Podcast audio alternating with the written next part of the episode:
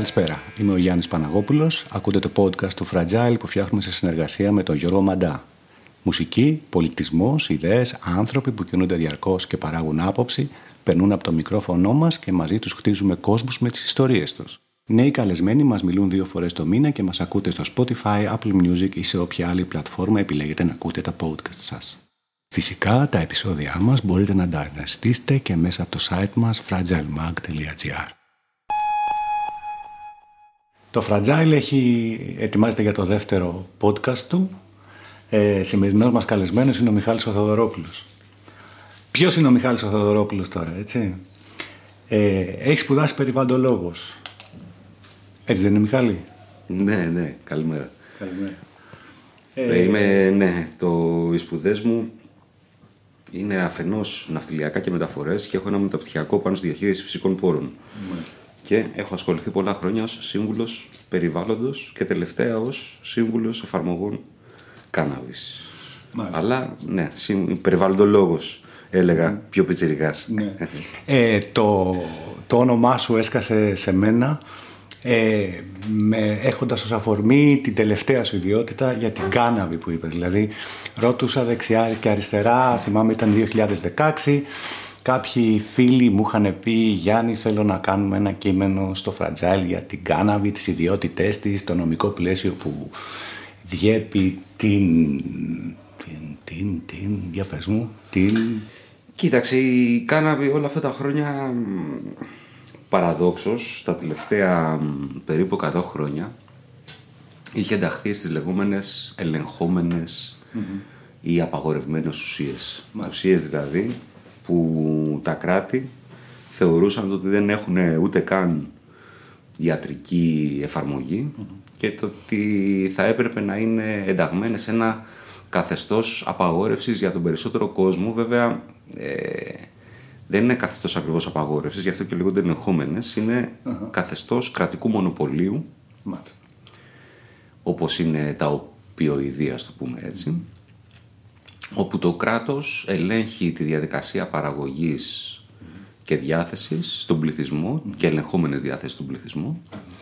Οπότε γι' αυτό και θεωρούνται ελεγχόμενες και όχι το ότι δεν πρέπει να υπάρχουν. Γιατί όλες αυτές οι ουσίες που ιδιαίτερα όσοι στηρίζονται στα... σε φυτά, έτσι, ε, έχουν φαρμακευτικές εφαρμογές. Μάλιστα. Δηλαδή δεν μπορούμε να διανοηθούμε χειρουργείο και μεταγχειρητική διαδικασία χωρίς οπιοειδή, έτσι δηλαδή δεν... είναι- Που λες, η κάναβη έχει μ, μια καταγεγραμμένη χρήση 10.000 ετών. Καταγεγραμμένη από την άποψη ότι έχουν βρεθεί αρχαία ευρήματα έτσι από σύνεργα καπνίσματος μέχρι απομεινάρια μέσα σε, ε, καινο- σε καινοτάφια, ας το πούμε έτσι.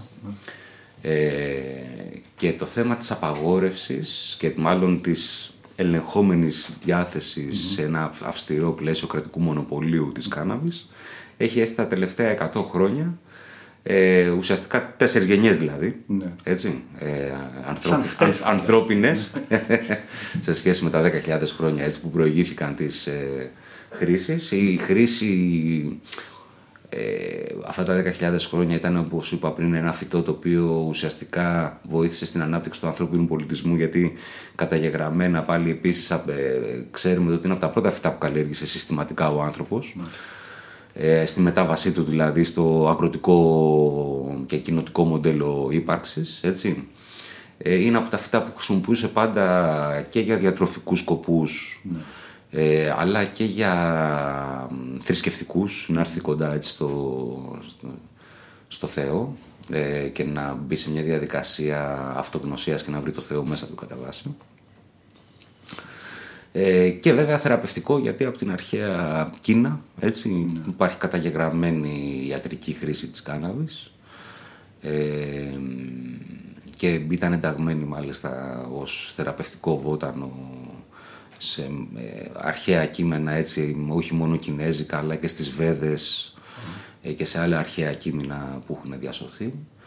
Ε, και η απαγόρευση τα τελευταία 100 χρόνια, όπως είπαμε, ε, οι τέσσερις γενιές αυτές αντίθεση με τα 10.000 χρόνια που προηγήθηκαν, ε, δυστυχώς ήταν μια απόρρια ε, αφενός ε,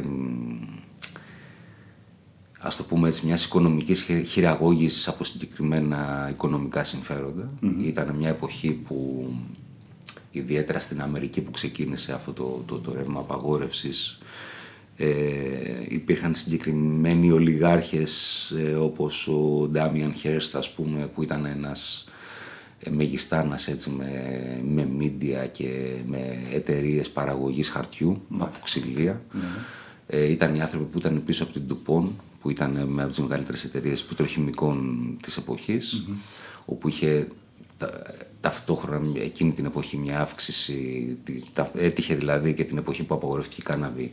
Υπήρχε μια ραγδαία αύξηση των, ε, του, του νάιλον και των πετροχημικών εφαρμογών. Ε, και επειδή είδαμε το ότι αφενός ήταν ανταγωνιστικά συμφέροντα με τις βιομηχανίες συγκεκριμένων ε, αλλά ήταν και ένας τρόπος για να χειραγωγήσουν συγκεκριμένες μειονοτικές ομάδες όπως βλέπετε Ισπανόφωνοι και μαύρη μουσική της jazz, jazz ας πούμε. Ε, οπότε επί Νίξον ιδιαίτερα αποθεώθηκε ναι αποθεώθηκε αυτό το απαγορευτικό μοντέλο ε, της καταστολής ας πούμε και της ε, απαγόρευσης ή μάλλον της ένταξης στο κρατικό μονοπόλιο αυτών των ουσιών ο οποίος ονομάστηκε κιόλας πόλεμος κατά των ναρκωτικών ε, όπου μετά από 70-80 χρόνια εφαρμογής έχουμε δει ότι έχει αποτύχει παταγωδός. Ε, έχει αυτός ο πόλεμος και αυτές οι πολιτικές, οι απαγορευτικές, έχει προκαλέσει πολύ μεγαλύτερη ζημιά από τις ίδιες τις ουσίες, ε, αποδεδειγμένα και με επιστημονικά δεδομένα και με ε, εκκλήσεις που υπογράφουν δεκάδες πλέον ε, πρώην ε, αρχηγοί κρατών έτσι, που το παραδέχονται πλέον αυτά τα πράγματα, ότι οι απαγορευτικές πολιτικές δυστυχώς έχουν δημιουργήσει τεράστιο πρόβλημα, ε, μεγα, πολύ μεγαλύτερη ζημιά από τις ίδιες τις ουσίες ε, και υπάρχει μια μεταστροφή τελευταία, τα τελευταία χρόνια όλο και μεγαλύτερη, σε πολιτικές οι οποίες ε, ουσιαστικά βάζουν ένα πλαίσιο νόμιμης Ε, για, και ε, βάζουν μπροστά την προμετωπίδα την κάναβη, αλλά βλέπουμε το ότι πλέον έχει, έχουν αρχίσει και συζητάνε και για άλλες ουσίες όπως είναι στην Αμερική τώρα τελευταία, τα τελευταία έξι χρόνια ας πούμε, ε, ε πέντε χρόνια ναι, ε, βλέπουμε μια άνοδο και των ε, ψυχεδελικών ας το πούμε έτσι, μανιτάρια, MDMA κτλ. όπου ξανααναγνωρίζεται πλέον η ιατρική τους εφαρμογή και μπαίνουν και σε ένα καθεστώς ελεγχόμενης διάθεσης και όχι αυστηρής απαγόρευσης.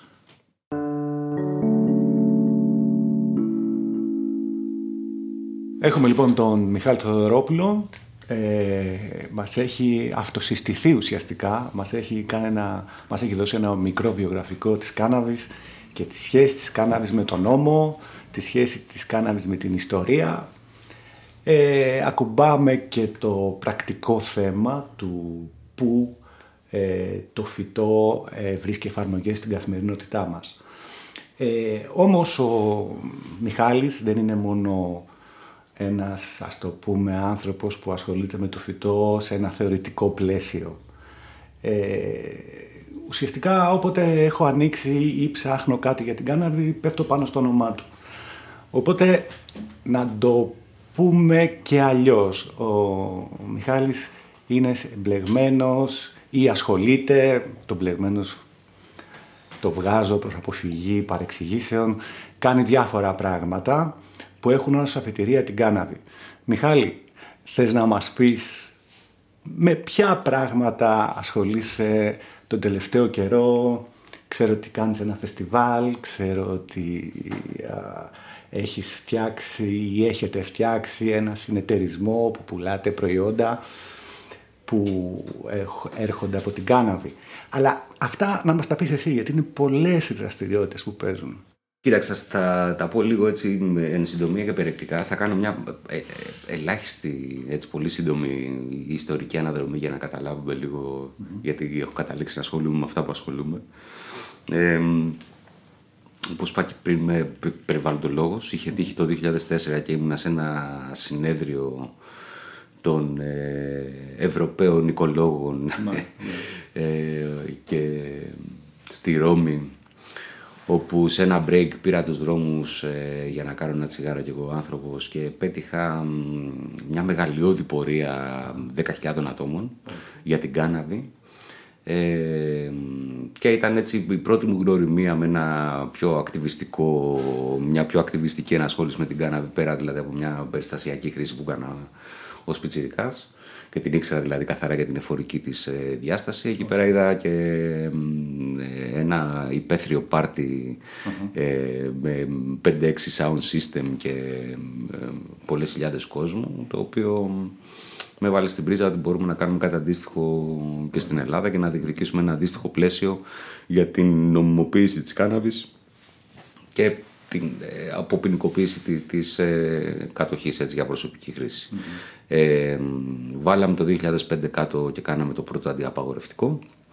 Ε, χωρίς να το καταλάβουμε ε, περάσανε 16 χρόνια και συνεχούς καμπάνιας ε, και 16 φεστιβάλ όπως είπες και εσύ το Legalize Protestival που λέγαμε όλα αυτά τα χρονια ε, και το 2016 με την προηγούμενη κυβέρνηση του ΣΥΡΙΖΑ καταφέραμε και είχαμε έτσι λίγο μια μεγαλύτερη συνεργασία και από εκεί που ήμασταν απλά οι ακτιβιστές της κάναβης που με, με, απαιτούσαμε κάποια πράγματα ε, αυτοί μας ακούγαν λίγο περισσότερο και τους μεταφέραμε έτσι λίγο περισσότερο τη διεθνή εμπειρία και το τι γίνεται σαν καλές πρακτικές σε άλλες χώρες. Και καταφέραμε το 2016 και αλλάξαμε πρώτα την νομοθεσία που αφορά την καλλιέργεια της βιομηχανικής κάναβης οι ποικιλίες δηλαδή κάναβης που έχουν περιεκτικότητα σε τετραεδροκαναβινόλη κάτω του 0,2%, 0,3% πλέον, όπου μπορείς και τις χρησιμοποιείς κυρίως για διατροφικές και βιομηχανικές εφαρμογές. Ε, γενικότερα στη βιομηχανία δηλαδή, από το τρόφιμο και το φάρμακο και το συμπλήρωμα διατροφής μέχρι το καλλιντικό ή το κατασκευαστικό υλικό και το μονοτικό υλικό κτλ. Ε, με αυτή την ευκαιρία ε, για να δείξουμε και εμείς τις ε, εφαρμογές του φυτού που ήταν νόμιμες πλέον, έτσι, γιατί το ιατρικό ακόμα και το εφορικό δεν ήταν νόμιμο, συστήσαμε την Cannabio Kinsep, που είναι μια ε, κοινωνική συνεταιριστική Ε, στην αρχή ήμασταν πέντε ιδρυτικά μέλη ε, αυτό έγινε τον Απρίλιο του 2016. Μάλιστα. Ξεκινήσαμε πέντε ιδρυτικά μέλη. Mm-hmm. Ουσιαστικά ήμασταν τα άτομα που ασχολιόμασταν με το αντιαπαγορευτικό φεστιβάλ okay. ως ακτιβιστές, έτσι και αυτοί που αλλάξαν την νομοθεσία ε, ή μάλλον συμβάλαμε με το δικό μας τρόπο και με συγκεκριμένες προτάσεις για να αλλάξει η νομοθεσία για να δείξουμε ότι πλέον μπορούμε να περάσουμε στην εφαρμογή mm-hmm. ε, και το πώς μπορεί να αναπτυχθεί μια νόμιμη ε, ένα νόμιμο industry, έτσι, όπως βλέπαμε σε άλλες χώρες, ναι.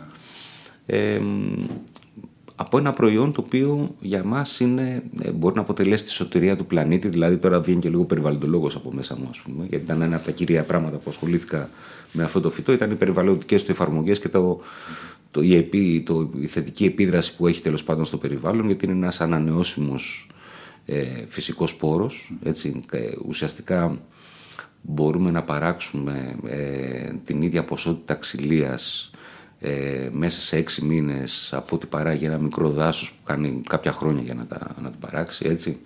Έχει κάποια περιβαλλοντικά ωφέλη σε σχέση με το ότι μπορούμε ουσιαστικά να σώσουμε ε, την ξυλία από δάση και από δέντρα, να αντικαταστήσουμε μάλλον αυτή την ξυλία με προϊόντα κάναβης τα οποία κάθε ετήσια μπορούμε να τα παράγουμε.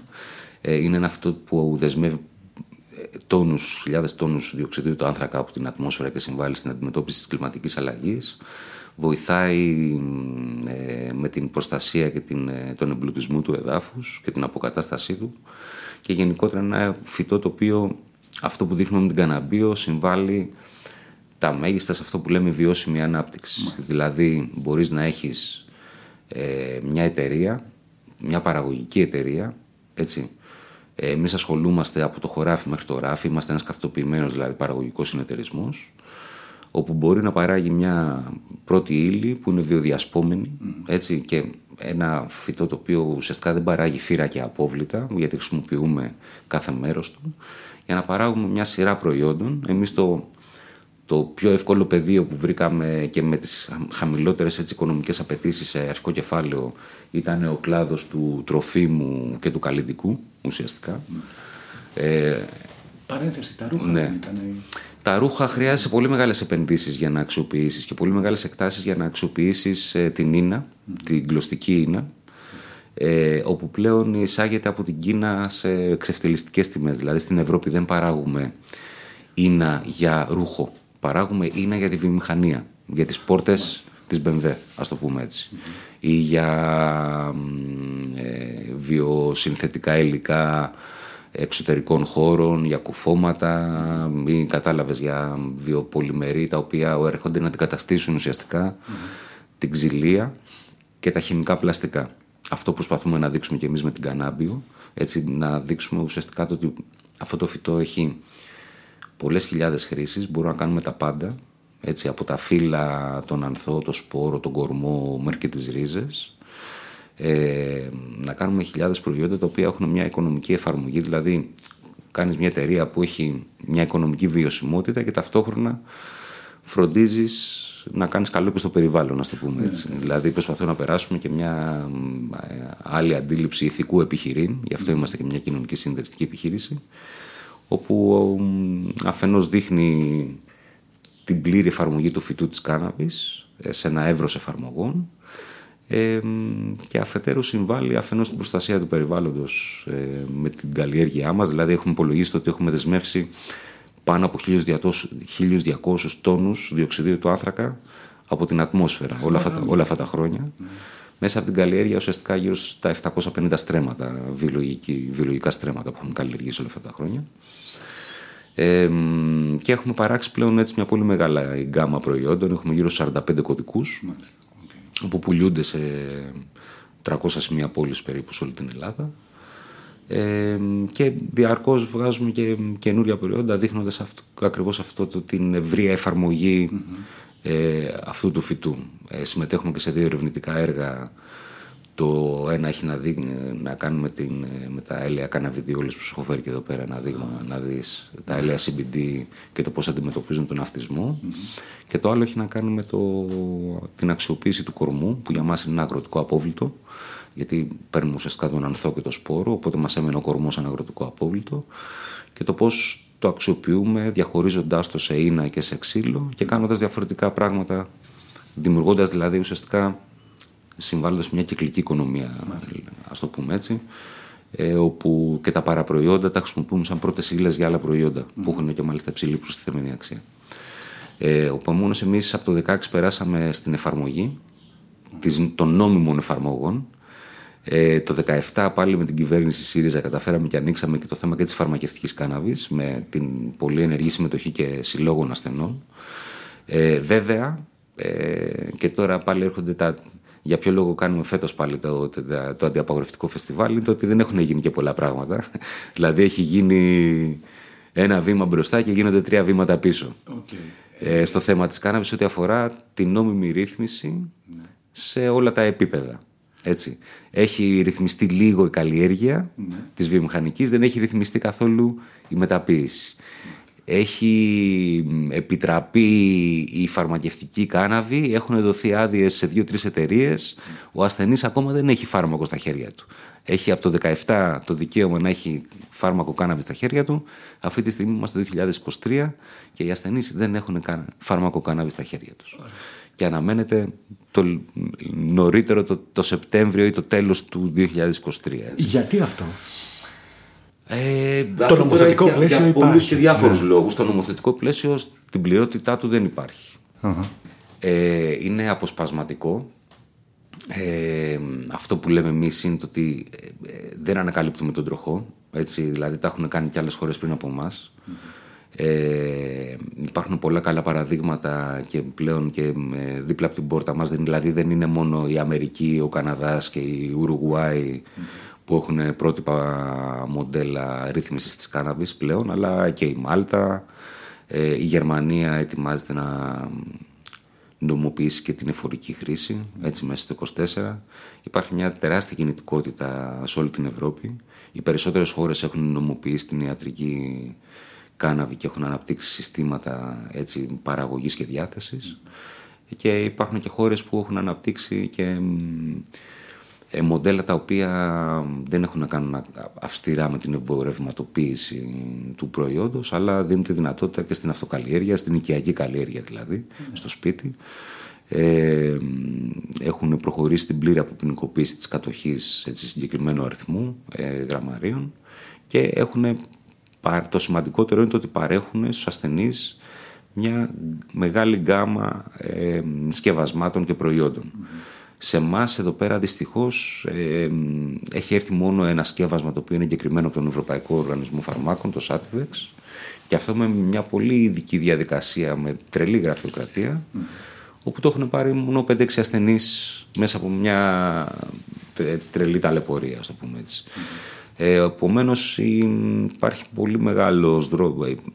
Ε, Αφήνοντας ακόμα και το, το εφορικό στην άκρη, έχουμε πολύ δρόμο ακόμα για το βιομηχανικό και το ιατρικό, τα οποία υπάρχει νομοθεσία, αλλά είναι αποσπασματική ε, και μη αποτελεσματική. Και βέβαια έχουμε και το, το μεγάλο κομμάτι του, της εφορικής χρήσης, ουσιαστικά της χρήσης από ενήλικες, ναι ε, όπως ανοίγει σε πολλές χώρες έτσι, και σας είπα και τη Γερμανία τώρα που ετοιμάζεται όπου ουσιαστικά ε, φτιάχνεις ένα μοντέλο που καταπολεμάει το οργανωμένο έγκλημα γιατί κάθε χώρα καταναλώνει τεράστιες ποσότητες ε, ουσιών, έτσι, κάναβης που είναι την πιο διαδεδομένη και των υπόλοιπων ουσιών. Οπότε όλα αυτά τα λεφτά καταλήγουν ε, στα χέρια της μαφίας και του οργανωμένου εγκλήματος. Οπότε η Γερμανία αυτό που είπαν το ότι αλλάζουμε πολιτική γιατί θέλουμε να προστατεύσουμε τη δημόσια υγεία, θέλουμε να προστατεύσουμε τους πολίτες μας, ιδιαίτερα τους νέους και να αποδυναμώσουμε το οργανωμένο έγκλημα και τη μαφία. Ε. Οπότε ουσιαστικά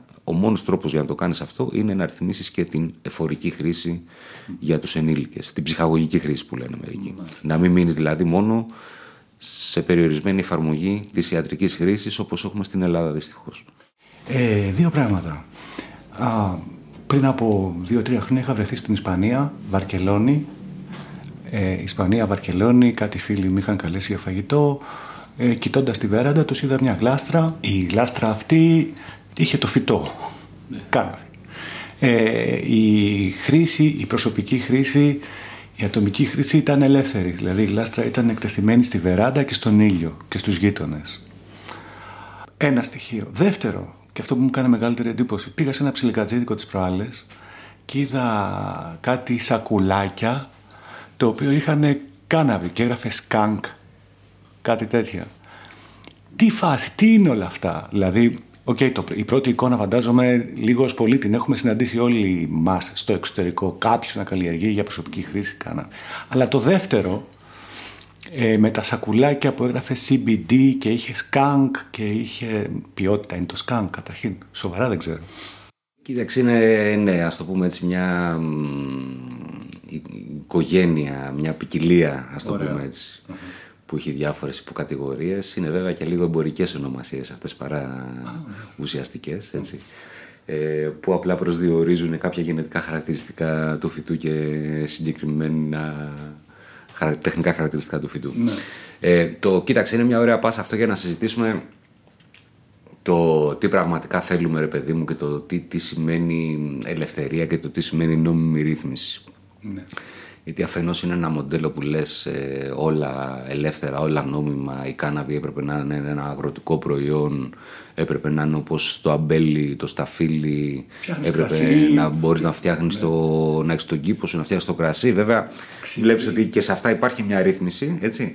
Ναι. Ε, Τέλος πάντων, να υπήρχε σε ένα πλαίσιο όπως είναι για μας, ας πούμε, η κάναβη και τα προϊόντα κάναβης έτσι είναι όπως είναι, είναι το νέο αμπέλι, είναι η νέα ελιά για την Ελλάδα σε ένα αναπτυξιακό αν θέλεις ε, επίπεδο και σε ένα επίπεδο ε, ε, εξωτερικής ας το πούμε εξαγωγών και εξωτερικής παρουσίας.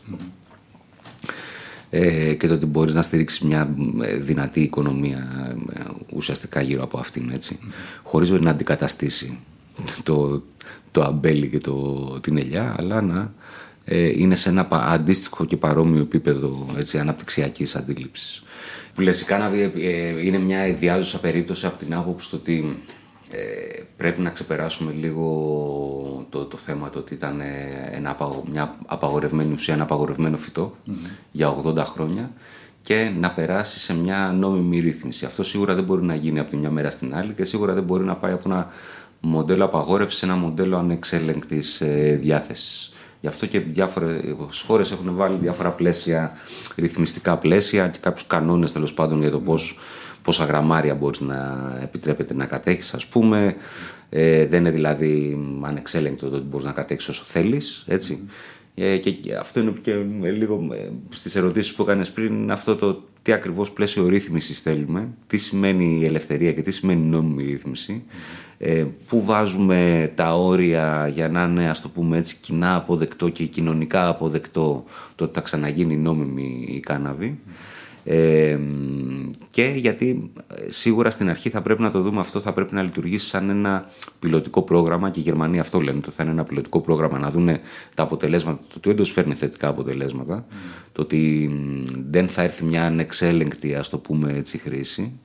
Ε, βέβαια έχουμε πάρει ήδη ε, την εμπειρία της πότο όπου ε, ε, η μεγαλύτερη ζημιά έγινε κατά τη διάρκεια της πορτοαπαγόρευσης παρά με την νόμιμη ρύθμιση μετά. Βέβαια βλέπουμε το ότι πρέπει να και το, ακόμα και το αλκοόλ έτσι, ναι. και όλες οι ουσίες ε, πρέπει να αντιμετωπίζεις τις εξαρτήσεις στη βάση της επικινδυνότητας των ίδιων των ουσιών. Έτσι. Ε, δεν μπορείς να αντιμετωπίζεις ε, την εξάρτηση με απαγορεύσεις. Πρέπει να αντιμετωπίζεις την εξάρτηση ως ένα κοινωνικό φαινόμενο ε, ο άνθρωπος πάντα χρησιμοποιούσε ουσίες με τον ένα τον άλλο τρόπο ε, και η ψυχαγωγική χρήση ουσιών πάντα ήταν ε, ένας κοινωνικά ε, αποδεκτός τρόπος. Τώρα το ότι έχει μείνει το αλκοόλ σαν κοινωνικά αποδεκτό και δεν είναι η κάναβη, ενώ αποδεδειγμένα το αλκοόλ έχει πολύ μεγαλύτερη ζημιά στον άνθρωπο από ότι η κάναβη ε, είναι κάτι το οποίο πρέπει να μας προβληματίσει. Και η νοικοτήνη, ε, τα τσιγάρα. Δηλαδή. Και η νοικοτήνη και το αλκοόλ πρέπει να ε, έχουν ρυθμίσεις σε ό,τι αφορά τη διάθεσή τους και πρέπει να ενημερώνεται ο κόσμος ε, για την ορθή χρήση τους αφενός. Ε, πρέπει να πάρουμε ως δεδομένο ότι ο κόσμος χρησιμοποιεί ουσίες. Χρησιμοποιεί και νοικοτήνη, χρησιμοποιεί ε, και αλκοόλ χρησιμοποιεί και κάναβη.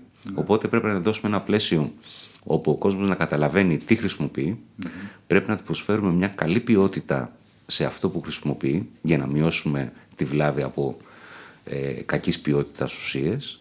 Πρέπει να του δώσουμε πληροφορία για το πώς να το χρησιμοποιεί με υπεύθυνο τρόπο, να μην κάνει κατάχρηση, δηλαδή ουσιαστικά να μην κάνει μια χρήση που θα φανεί προβληματική στο μέλλον. Ε, πρέπει να δώσουμε πληροφορία ε, και για τα ωφέλη αλλά και για την πιθανή ζημιά. Ναι. Έτσι, για να μειώσουμε τη βλάβη.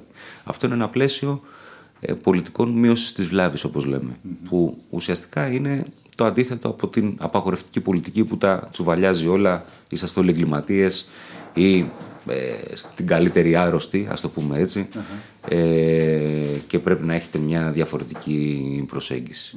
Ε, και το αντιαπαγορευτικό όλα αυτά τα χρόνια ουσιαστικά ε, λέει το τι πρέπει να έχουμε μια υπεύθυνη ε, ρύθμιση ε, της χρήσης κάναβης.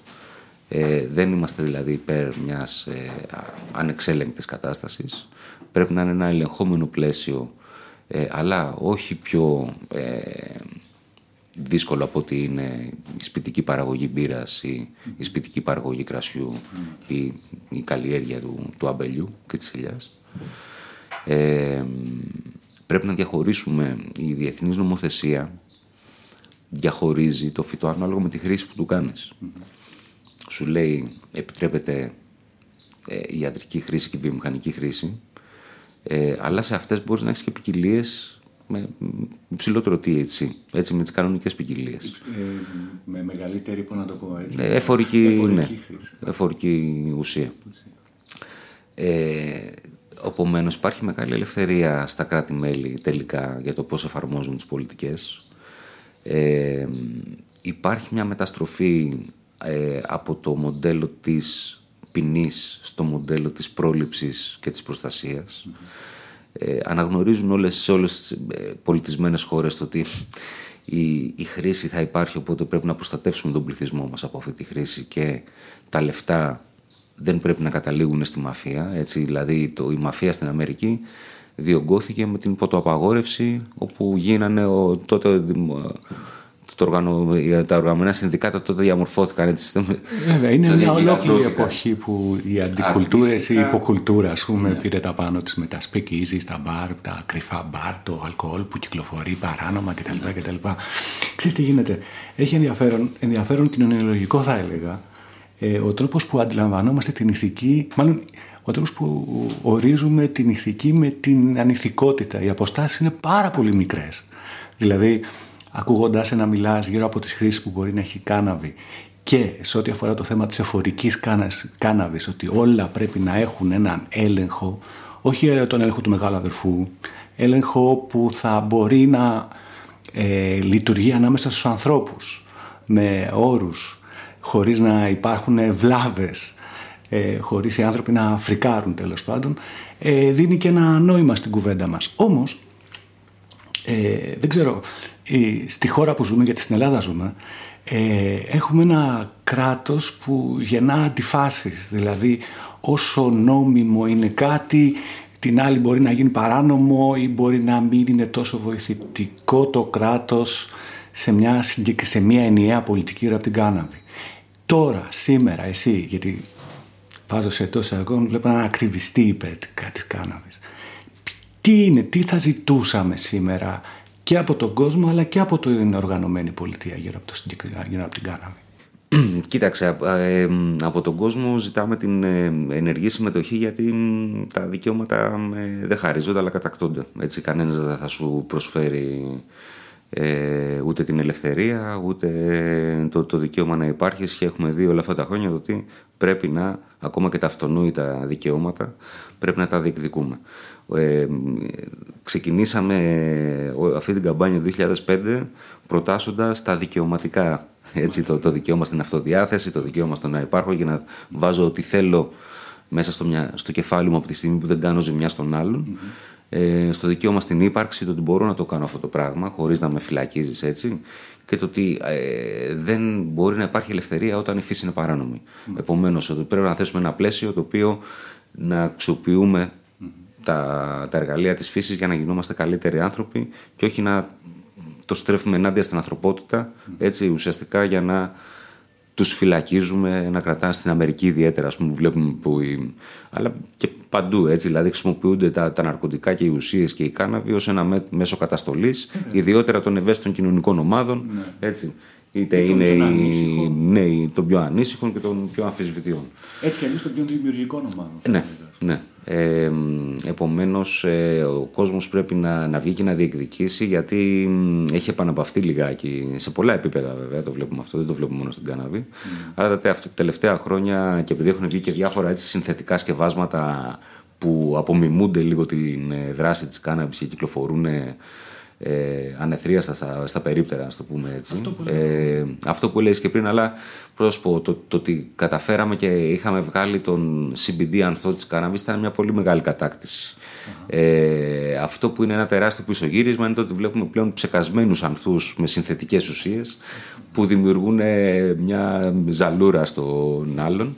Έτσι, αντί να έχει τα, τα ωφέλη του καθαρού φυτού και του, ε, αυτό που έπρεπε να είναι. Άρα καταπίνει ε, δηλητήρια, το πούμε έτσι. Δηλαδή. Ουσιαστικά ναι, ρε παιδί μου, είναι ε, ε, πολλά από αυτά, όχι όλα, έτσι, ναι. γιατί ε, δυστυχώς μέσα στο καθεστώς απαγόρευσης mm. δεν μπορείς να ελέγξεις καθόλου την ποιότητα των ε, προϊόντων που κυκλοφορούν στο εμπόριο. Εμείς είμαστε υπέρ μιας ε, νόμιμης ρύθμισης που να θέτει τα πλαίσια για μια νόμιμη αγορά, να μπορούμε να έχουμε δηλαδή αυτά τα προϊόντα ως υποκατάστατα καπνού, ναι. με χαμηλή φορολογία όμως, έτσι. Με φορολογία που να μην ξεπερνάει τη φορολογία των ηλεκτρονικών τσιγάρων. Ναι. Και να καταφέρουμε να έχουμε τα φυτικά προϊόντα κάναβης με CBD ως υποκατάστατα καπνού, με κανονικά αδειοδοτημένα, έτσι. Ε, με μικρή φορολογία που να μην βγαίνει πιο ακριβά έτσι, από άλλες λύσεις γιατί σας πληροφορώ ότι με αυτά και το τσιγάρο κόβουν πολύ, όπως εγώ, το, το ταμπάκο δηλαδή και την νοικοτήνη που έχει άλλες αρνητικές επιπτώσεις. Ε, και άλλοι μετριάζουν ακόμα και τη χρήση της ε, εφορικής ας το πούμε έτσι κάναβης, ιδιαίτερα πιο μεγάλη σε ηλικία. Ε, και οι πιτσιρικάδες δεν, ε, άμα κάνουμε νόμιμη και την κανονική κάναβη, ε, θα προστατεύσουμε και τους πιτσιρικάδες από το να παίρνουν ε, εναλλακτικά σκευάσματα που ναι. κινούνται στα, στα όρια του νόμου, έτσι. Και ουσιαστικά είναι ψεκασμένα, ψεκασμένοι ανθοί. Ε, ξέρεις τι, ε, αρχίζοντας από τους πιτσιρικάδες που τους ανέφερες ε, στο τέλος, Θυμάμαι ένα ολόκληρο lifestyle. Εγώ μεγάλο στη δεκαετία του 80 υπήρχε ένα lifestyle, ας πούμε, να πιούμε ένα τσιγάρο, να το κρύψουμε, να αυτό, να έρθει ο τύπος ο οποίος ξέρει, έχει τις άκρες, τσιγάρα, ιστορίες, μαλακίες και τέτοια. Ε, επειδή αυτό είναι μια μεμονωμένη στιγμή, ε, σκηνή στο χρόνο και στο χρόνο. Φαντάζομαι ότι υπάρχουν ολόκληρες γενιές που έχουν αναπτύξει τις δικές τους κουλτούρες και αντικουλτούρες. Πάμε λίγο στο ποια είναι τα χρήματα που διακινούνται στη μαύρη αγορά σε ό,τι αφορά μαύρη αγορά εντός εισαγωγικών. Την κάναβη. Δηλαδή, ε, είχα διαβάσει ένα άρθρο το οποίο και εσύ είχες συμβάλει στην γραφή του που μου λέγει κάτι εξωφρενικά νούμερα. Τι γίνεται με αυτή τη φάση; Κοίταξε, εμείς παίρνουμε ως δεδομένο και με αναλύσεις από το Πανεπιστήμιο Αθηνών, από τα, τα αστικά λίμματα, ότι το 12% του πληθυσμού του λεκανοπεδίου ναι. χρησιμοποιεί κανάλι. Με αναγωγές αυτό μπορούμε να πούμε εύκολα το ότι είναι ουσιαστικά και το ίδιο ποσοστό λίγο πολύ, ναι. 10 με 12% σε πανεθνικό, σπανελλαδικό επίπεδο. Ε, κοίταξε, αν ήταν κόμμα θα παίρνει 12% ε, ας πούμε. ε, αν κάτσεις λίγο να υπολογίσεις τις ποσότητες που καπνίζει το, μιλάμε το 10% μιλάμε για περίπου ένα εκατομμύριο άνθρωποι. Ε, ναι. Χοντρικά μιλώντας. Okay. Έτσι. Ε, ένα γραμμάριο να βάλεις τη βδομάδα με μια μέση ελάχιστη κατανάλωση ας το πούμε έτσι mm. ε, καταλαβαίνεις ότι μιλάμε για πολλά κιλά και κάτι τόνους ναι. ε, σε μηνιαία βάση μιλάμε για μεγάλες καταναλώσεις ε, και τεράστια οικονομικά ωφέλη. Έτσι, με ένα πρόχειρο υπολογισμό ε, θεωρούμε ότι ε, αν γίνει μια πλήρης εφαρμογή κατά τα όπως έχει γίνει σε άλλες χώρες όπως τον Καναδά, ας πούμε, στην, σε πολιτείες της Αμερικής όπου υπάρχει και μια μίνιμουμ φορολόγηση ας το πούμε έτσι ε, θα μπορούσε να τα έσοδα έτσι, από το, τη φορολόγηση της κάναβης σε, της εφορικής ας το πούμε έτσι κάναβης και της ε, ιατρικής βέβαια, του, του συνόλου δηλαδή της κάναβης που θα κυκλοφορεί στο εμπόριο, μπορεί να δώσει έσοδα από 800 εκατομμύρια μέχρι ένα δισεκατομμύριο ευρώ το χρόνο. Δεν μιλάμε για το τζίρο, μιλάμε για το κέρδος που αφήνει. Το, το, το, για το τζίρο, για το τζίρο που τζιράρει. Αντίστοιχα, ε, αντίστοιχο τζίρο, 1,2 δις δολάρια, έχει κάνει το Κολοράντο των 6 εκατομμυρίων Μάλιστα. στην Αμερική. Ε, που είναι μια μικρή Ελλάδα, ας το πούμε έτσι. Ε, αυτοί κάνανε, έχουν φτάσει το 1,2 δις από την πλήρη αξιοποίηση της κάναβης. Mm-hmm. Έχουν και το εφορικό δηλαδή μέσα. Ε, δεν ανακαλύπτουμε, είπαμε και πριν τον τροχό. Δηλαδή είναι πράγματα που μπορούμε να, να προσαρμόσουμε λίγο στην κουλτούρα της Ελλάδας. Δυστυχώς στην Ελλάδα δεν περάσαμε, δεν διαμορφώσαμε κουλτούρα κάναβης. Διαμορφώσαμε ή διαμορφώθηκε μια κάπως λίγο υποκουλτούρα που είναι απόρρια της απαγόρευσης, έτσι. Ε, δεν περάσαμε τα, τα 60's, είχαμε χούντα.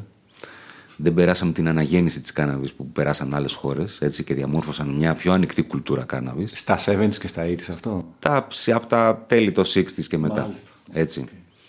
Εδώ πέρα η κάναβη τώρα διαμορφώθηκε κατάλαβες μέσα από, μια, μέσα από την κουλτούρα του ρεμπέτικου. Ναι.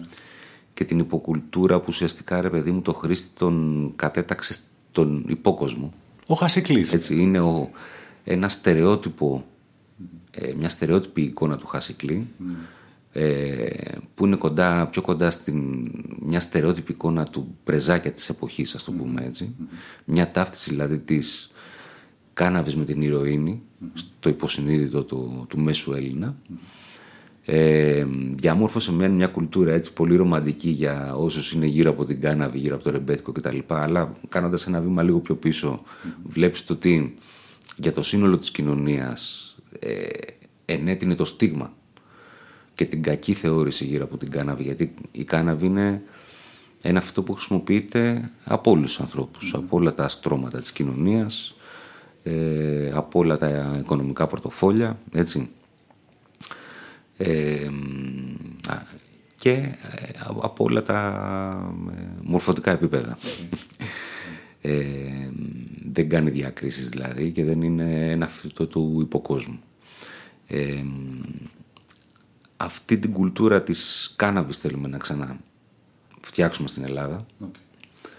Ε, οι, οι βιομηχανικές και οι ιατρικές εφαρμογές βοηθάνε σε αυτό στο να ανοίξουμε λίγο την αντίληψη του μέσου Έλληνα και τα τελευταία πέντε χρόνια βλέπουμε πολύ μεγάλη μεταστροφή σε ό,τι έχει να κάνει ε, την, την αποδοχή, ας το πούμε έτσι, mm. της κάναβης και ιδιαίτερα μέσα από το διατροφικό ε, και μέσα από τα λάδια CBD που έχουν έτσι, ένα πιο άμεσο αποτέλεσμα στην ε, ευημερία του άλλου και στη βελτίωση της ποιότητας ζωής ε, βλέπει το ότι λειτουργεί, ότι είναι κάτι το οποίο όντως ε, με βοηθάει σε καθημερινό επίπεδο. Ε, για μας είναι ένα εργαλείο έτσι που μπορεί να καλύψει πολλά ζητήματα αυτάρκειας. Για μας ως χώρα ή... Σαν, ε, σαν Ελλάδα και σαν άτομα, έτσι, και συλλογικά και ατομικά. Okay. Και ουσιαστικά αυτό που ζητάμε είναι να προσαρμόσουμε λίγο, να φτιάξουμε λίγο μια κουλτούρα κάναβης μέσα από την πιο σωστή πληροφόρηση γύρω από το ίδιο το φυτό, τις εφαρμογές του, τις καλές και τις κακές χρήσεις. Ε, και να δώσουμε ε, ουσιαστικά ένα αριθμιστικό πλαίσιο το οποίο θα βάζει ε, κάποιους κανόνες που δεν θα είναι όμως τόσο περιοριστικοί ούτως ώστε να, να σπρώχνουν πάλι τον κόσμο στη μαύρη Αυτό που θέλουμε είναι να βγάλουμε τον κόσμο από τη μαύρη αγορά, από τα πλοκάμια της μαύρης αγοράς και να κάνουμε μια πιο ασφαλή χρήση αναγνωρίζοντας το τι ο κόσμος θα καταναλώνει. Mm. Από τις μελέτες που έχουμε δει από άλλες χώρες, τα επιστημονικά δεδομένα δεν δείχνουν ε, ραγδαία αύξηση της χρήσης. Mm. Ιδιαίτερα ανάμεσα στους νέους.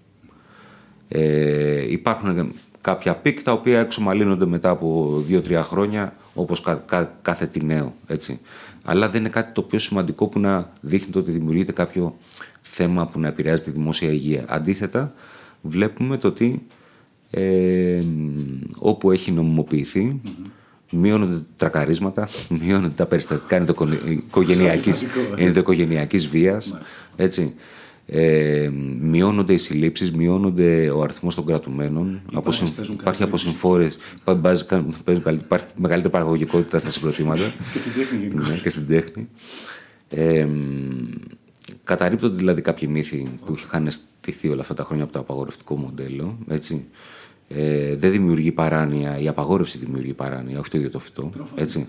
Και σίγουρα κάποιοι άνθρωποι που έχουν κάποια προδιάθεση για ψυχοσικά σύνδρομα σε αυτούς μπορεί να δημιουργήσει, να, να εντείνει αυτή την προδιάθεση. Mm. Ε, Οπομένω ούτε εκτόξευση της χρήσης έχουμε για να γίνει προβληματική χρήση σε άλλες χώρες που έχουν κάνει νόμιμη. Έτσι ο Ελβετός και ο Αμερικανός και ο Καναδός δεν είναι ηλίθιοι άνθρωποι, δεν είναι ηλίθιοι. Όχι, ούτε έτσι, η πολιτική τους, ναι, ούτε ξαφνικά ε, θέλουν να δουλέψουν για, το, για τη μαφία. Μάλλον το αντίθετο θέλουν να κάνουν να προστατεύσουν την υγεία των πολιτών τους. Σου λέω τώρα, ιδιαίτερα η Γερμανία ετοιμάζεται το 24 για μια πλήρη ρύθμιση που θα επιτρέπεται να έχεις 50 γραμμάρια στην κατοχή σου, στο σπίτι να έχεις 4 φυτά και ακόμα μεγαλύτερη ποσότητα κατοχής. Ε, θα υπάρχουν αυτές οι κοινωνικές λέσχες κάναβη που ουσιαστικά είναι σωματεία μικροδοσκοπικά, που είναι ένα εξαιρετικό μοντέλο για μας.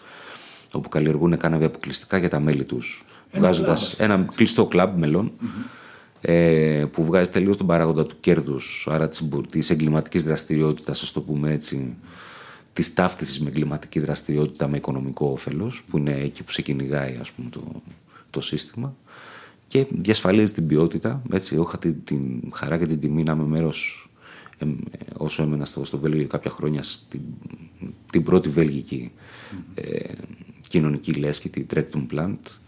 Και η ποιότητα δηλαδή του, των προϊόντων ήταν σε απαράμιλο επίπεδο ας το πούμε έτσι. Δηλαδή ήταν ε, μια διασφάλιση είναι και μια, μια διασφάλιση στο ότι ε, ουσιαστικά ο κάθε ένας είχε το φυτό του. Ε, ο, ο καλλιεργητής ουσιαστικά πλήρωνε στα έξοδα του καλλιεργητή για να έχει μια συλλογική καλλιέργεια κάναβης γιατί ουσιαστικά είχαμε μαζευτεί 25 άτομα που αντί να έχει ο καθένας ένα φυτό στο σπίτι του είχαμε δύο παιδιά που μας καλλιεργούσαν τα 25 φυτά μας. Ο καθένας είχε την φω... Ε, ε, φωτοτυπία της ταυτότητάς του μπροστά στο φυτό, έτσι, για ούτως ώστε να γίνει κάτι με τον... να μην τα φάει όλα ο καλλιεργητής άμα γίνει το οτιδήποτε με την αστυνομία. Ήταν δηλωμένο σωματείο, κανονικά, σωματείο με μέλη, association δηλαδή, σαν τη ΣΑΜΚΕ που λέμε εδώ πέρα στην Ελλάδα, έτσι. Ε, και το είδαμε ότι δουλεύει, ξεπέρασε τα προβλήματα στην αρχή. Είχαν και εκεί τα παιδιά προβλήματα, γιατί και στην αρχή το βέλγικο κράτος μέχρι να το δεχτεί αυτό. Ε, πέρασε λίγο καιρός και υπήρξαν συλλήψεις και παρεξηγήσεις. Αλλά όταν το είδαν μέσα στην πενταετία να δουλεύει αυτό το πραγμα το πρότεινε το βέλγικο κράτος ως best practice model στην Ευρωπαϊκή Επιτροπή και η Ευρωπαϊκή Επιτροπή αυτή τη στιγμή στην ιστοσελίδα της το έχει σαν ένα best practice model για το πώς αλλάζει η νομοθεσία γύρω από την κάναβη στην Ευρώπη. Μάλιστα. Ε, το, το αποδέχεται δηλαδή σαν ένα, μια βέλτιστη που θα μπορούσαν να αναπαράγουν όλες οι χώρες αν το θέλουν. Γι' αυτό και η Μάλτα έγινε και η πρώτη ευρωπαϊκή χώρα πέρσι ε, που έχει αποποινικοποιήσει πλήρως την κάναβη. Έτσι, δίνει το δικαίωμα και στην αυτοκαλλιέργεια και στην προσωπική και στην κατοχή για προσωπική χρήση και στις κοινωνικές λέσχες και στα αδειοδοτημένα σημεία πώλησης και ιατρική χρήση και βιομηχανική χρήση και για να γίνει αυτό σωστά εμείς αυτό που ζητάμε είναι ένας ευρω... εθνικός οργανισμός κάναβης σε μια εθνική υπηρεσία κάναβης. Το ζητάμε από την Ελλάδα, έτσι. Το ζητάμε από την δηλαδή, Ελλάδα, ναι. από την κυβέρνηση. Ότι πρέπει να, και με βάση τη διεθνή νομοθεσία, να στήσει σαν ένα εθνικό φορέα ναι. όπου θα πάρει υπό τη σκέπη του, ας το πούμε έτσι, ε, γιατί αυτή τη στιγμή γίνεται ένα μπάχαλο ανάμεσα στα διάφορα υπουργεία. Καλά, θα γινόταν αυτό, δεν είμαι. Αλλά τουλάχιστον σε αυτή την πρόταση που έχετε. Και έχουμε καταλήξει τον Άδωνη Γεωργιάδη, που είναι Υπουργός Ανάπτυξης, να ε, διαμορφώνει την ε, πολιτική για τα φάρμακα και την φαρμακευτική κάναβη στην Ελλάδα αυτή τη στιγμή. Μάλιστα. Φαντάζομαι ότι η ανοιχτότητα του πνεύματός του σας έχει έτσι βοηθήσει.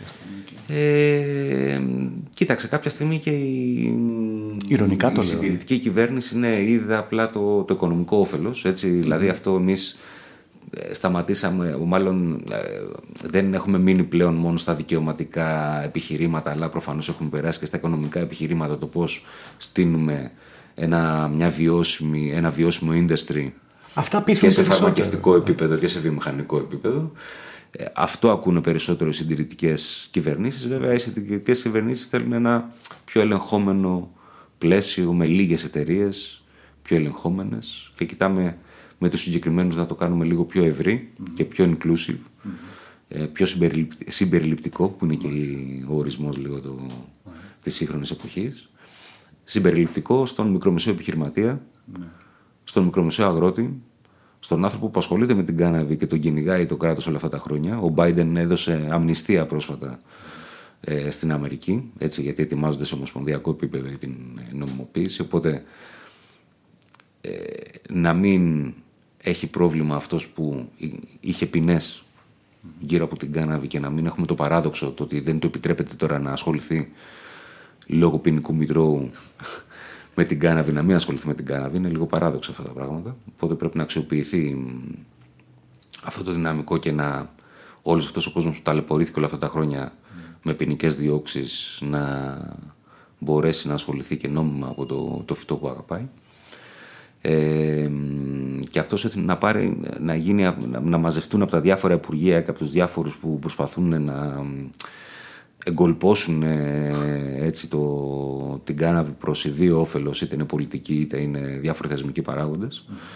κάνοντας ένα πολύ ολιγοπολιακό πλαίσιο να, να, να, δοθεί η δυνατότητα στον αγρότη στο μικρομεσαίο ε, σε όποιον θέλει να μπει εντάξει βέβαια ο χώρος του φαρμάκου είναι για, τον, για τη φαρμακευτική εταιρεία έτσι δεν θα μπει ο αγρότης και ο μικρός καλλιεργητής απαραίτητα στον χώρο του φαρμάκου ε, αλλά μην δίνεται ευκαιρία ε, και να στείνονται μενοπόλια και ολιγοπόλια γύρω από συγκεκριμένες εταιρείες που είναι μόνο στον χώρο του φαρμάκου και ε, για τους υπόλοιπους δεν δίνονται ίσες ευκαιρίες. Αυτό συμβαίνει τώρα, έτσι; Ε, τώρα διαμορφώνεται προς τα εκεί το πάνε. Ναι, και είναι και ένας από τους λόγους που ξανακάνουμε το αντιαπαγορευτικό φέτος γιατί ναι. και δεν έχει κινηθεί τίποτα τα τελευταία τρία χρόνια. Δηλαδή γίνεται ένα βήμα πίσω, τρία βήματα. Ένα βήμα μπροστά, τρία βήματα πίσω. Έτσι, και στο βιομηχανικό και στο ιατρικό.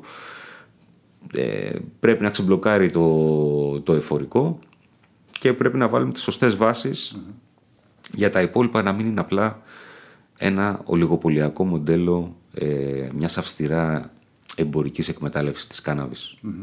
Θέλουμε ένα πιο κοινωνικό μοντέλο για την κάναβη. Σε νόμιμο πλαίσιο, λες, Σε νόμιμο αλλά πιο κοινωνικό με τον χρήστη και τον ασθενή σε πρώτο τον παραγωγό που να μην είναι, να δοθεί δυνατότητα παραγωγής σε περισσότερο κόσμο, ελεγχόμενα, έτσι, ε, αλλά σε πολύ κόσμο και να ε, αξιοποιήσουμε την εμπειρία των παραγωγών όπως εμείς και οι δεκάδες αγρότες που ήδη ε, είναι πάνω από 200 οικογένειες που συντηρούνται γύρω από το, το, τον κλάδο της κάναβης αυτή τη στιγμή είτε παραγωγικά είτε με, σαν πολιτές και παραπάνω δηλαδή.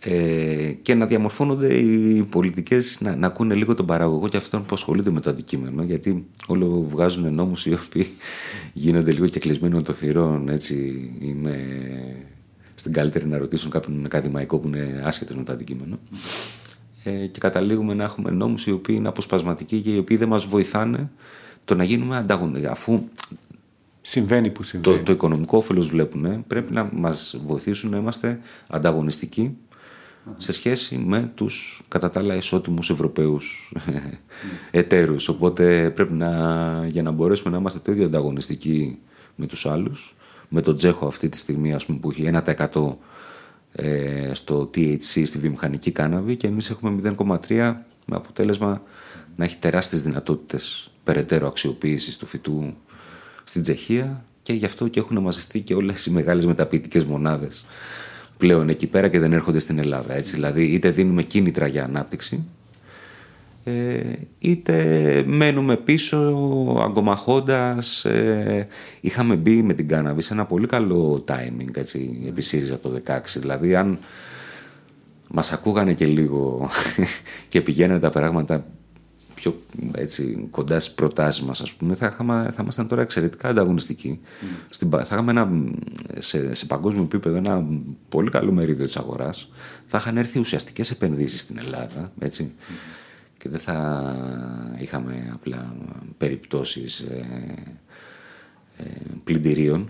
Έχει πολύ ενδιαφέρον αυτό που λες γενικότερα στο γενικότερο πλαίσιο γιατί όποτε γίνεται μια επένδυση τουλάχιστον το τελευταίο διάστημα ε, γίνεται ή ετοιμάζεται να γίνει ε, λόγω της χαρισματικής προσωπικότητας ενός ε, ενός ανθρώπου ας πούμε επειδή είναι χαρισματικός μπορεί να προσελκύσει επενδύσεις μπορεί να σαγηνεύσει ανθρώπους του κεφαλαίου, του χρήματος κτλ. κτλ.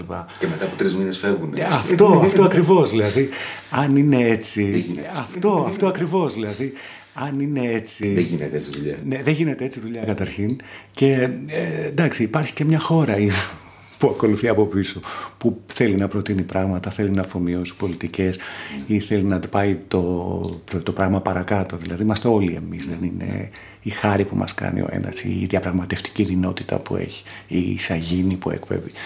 Ε, οπότε. Ε, και δυστυχώ έχουμε κοντόφθαλμη αναπτυξιακή πολιτική στην Ελλάδα. Είναι... Έχει ενδιαφέρον γιατί έχουμε μια φιλελεύθερη τουλάχιστον βρισκόμαστε σε μια ελεύθερη αγορά η οποία από ό,τι καταλαβαίνω είναι απόλυτα ελεγχόμενη από το κράτος. Δηλαδή υπάρχουν οδηγίες κοινοτικές, νόμοι, ιστορίες κτλ. Υπάρχει ολιγοπόλιο ξαφνικά, ας πούμε. Ναι, και εμείς αυτό που λέμε ότι δεν είναι αυτό το καπιτα... καπιταλιστικό μοντέλο, δεν θέλετε. Δεν, δεν είναι ναι. αυτό το καπιταλιστικό ναι, μοντέλο. Ναι, αυτό είναι λίγο σοσιαλιστικό κρατισμός είναι. Δηλαδή, αφού θέλετε να φύγουμε από αυτό, ας πάμε σε κάτι το οποίο είναι το καπιταλισμός που αναπτύχθηκε στην Αμερική γιατί έδωσε, έκανε τη μικρο, τους μικρομεσαίους μεσαίους, να το πούμε έτσι. έτσι δηλαδή έδωσε παντού το χρήμα, όχι μόνο στους βιομηχάνους ας πούμε. Οπότε πρέπει να δοθεί μια ευκαιρία και να ανοίξει αυτό το, το, το, το πλαίσιο. Το καλό είναι το ότι υπάρχουν διεθνείς εξελίξεις και εμείς αυτές κοιτάμε να αξιοποιήσουμε και με την, το ότι ξαναβάζουμε φέτος δηλαδή την κάναβη στο, στο δημόσιο και τον κοινωνικό διάλογο ας το πούμε έτσι και τον πολιτικό διάλογο είναι επειδή υπάρχει πλέον κινητικότητα πανευρωπαϊκή και παγκοσμια ε, είναι ένα μέσο για να αντιμετωπίσουμε και κοινωνικά και οικονομικά προβλήματα που αντιμετωπίζουμε. Ε, και ε, αν δεν το κάνουμε τώρα θα το κάνουμε ε, σε 5-6 χρόνια αφού έχει περάσει το τρένο και αφού έχουμε χάσει πάλι το μερίδιο της αγοράς θα μπορούσαμε να έχουμε ε, ήδη αξιοποιημένο τα τελευταία 6 χρόνια ας πούμε έτσι. Ε, είχαμε 6 χρόνια ένα head start ε, καιρός είναι να, να το αξιοποιούμε αυτό και να περνάμε στο επόμενο επίπεδο. Μακάρι να γίνουν όλα αυτά ή τουλάχιστον να μπουν στο διάλογο που, έχουμε, που ανοίγει ανάμεσά μας ε, είτε σε ατομικό επίπεδο είτε σε συλλογικό. Ε, μαζί μας ήταν ο Μιχάλης Οδωρόπουλος, ε, ουσιαστικά αυτός συστήθηκε, ε, μας είπε ε, το παρόν ε, γύρω από την κάναβη, ένα περίφημο φυτό το οποίο έχει μπλέξει σε διάφορες παρεξηγήσεις ηθικού τύπου, ηθικοπλαστικού τύπου και όλα αυτά. Μιχάλη, σε ευχαριστούμε πάρα πολύ που είσαι ένα φιλοξενούμενο στο δεύτερο podcast μας για το Fragile. Ελπίζουμε πολύ σύντομα να σε ξαναδούμε, να τα ξαναπούμε και να έχουμε νέα πράγματα να πούμε. Εγώ ευχαριστώ πολύ για την πρόσκληση και με τη σειρά μου να σας προσκαλέσω τον Μάη στις εκδηλώσεις που θα κάνουμε για το Αντιαπαγορευτικό Φεστιβάλ. Αν όλα πάνε καλά, ε, και εκλογών τελικά επιτρέποντος και αδειών επιτρέποντος προγραμματίζουμε μια δράση στο Σύνταγμα στις 6 του Μάη, Σάββατο 6 του Μάη και άλλο ένα διήμερο φεστιβάλ όπως κάναμε παλιά στις 26 και 27 Μάη. Περισσότερες πληροφορίες σύντομα. Ευχαριστούμε πολύ Μιχάλη. Ευχαριστώ εγώ.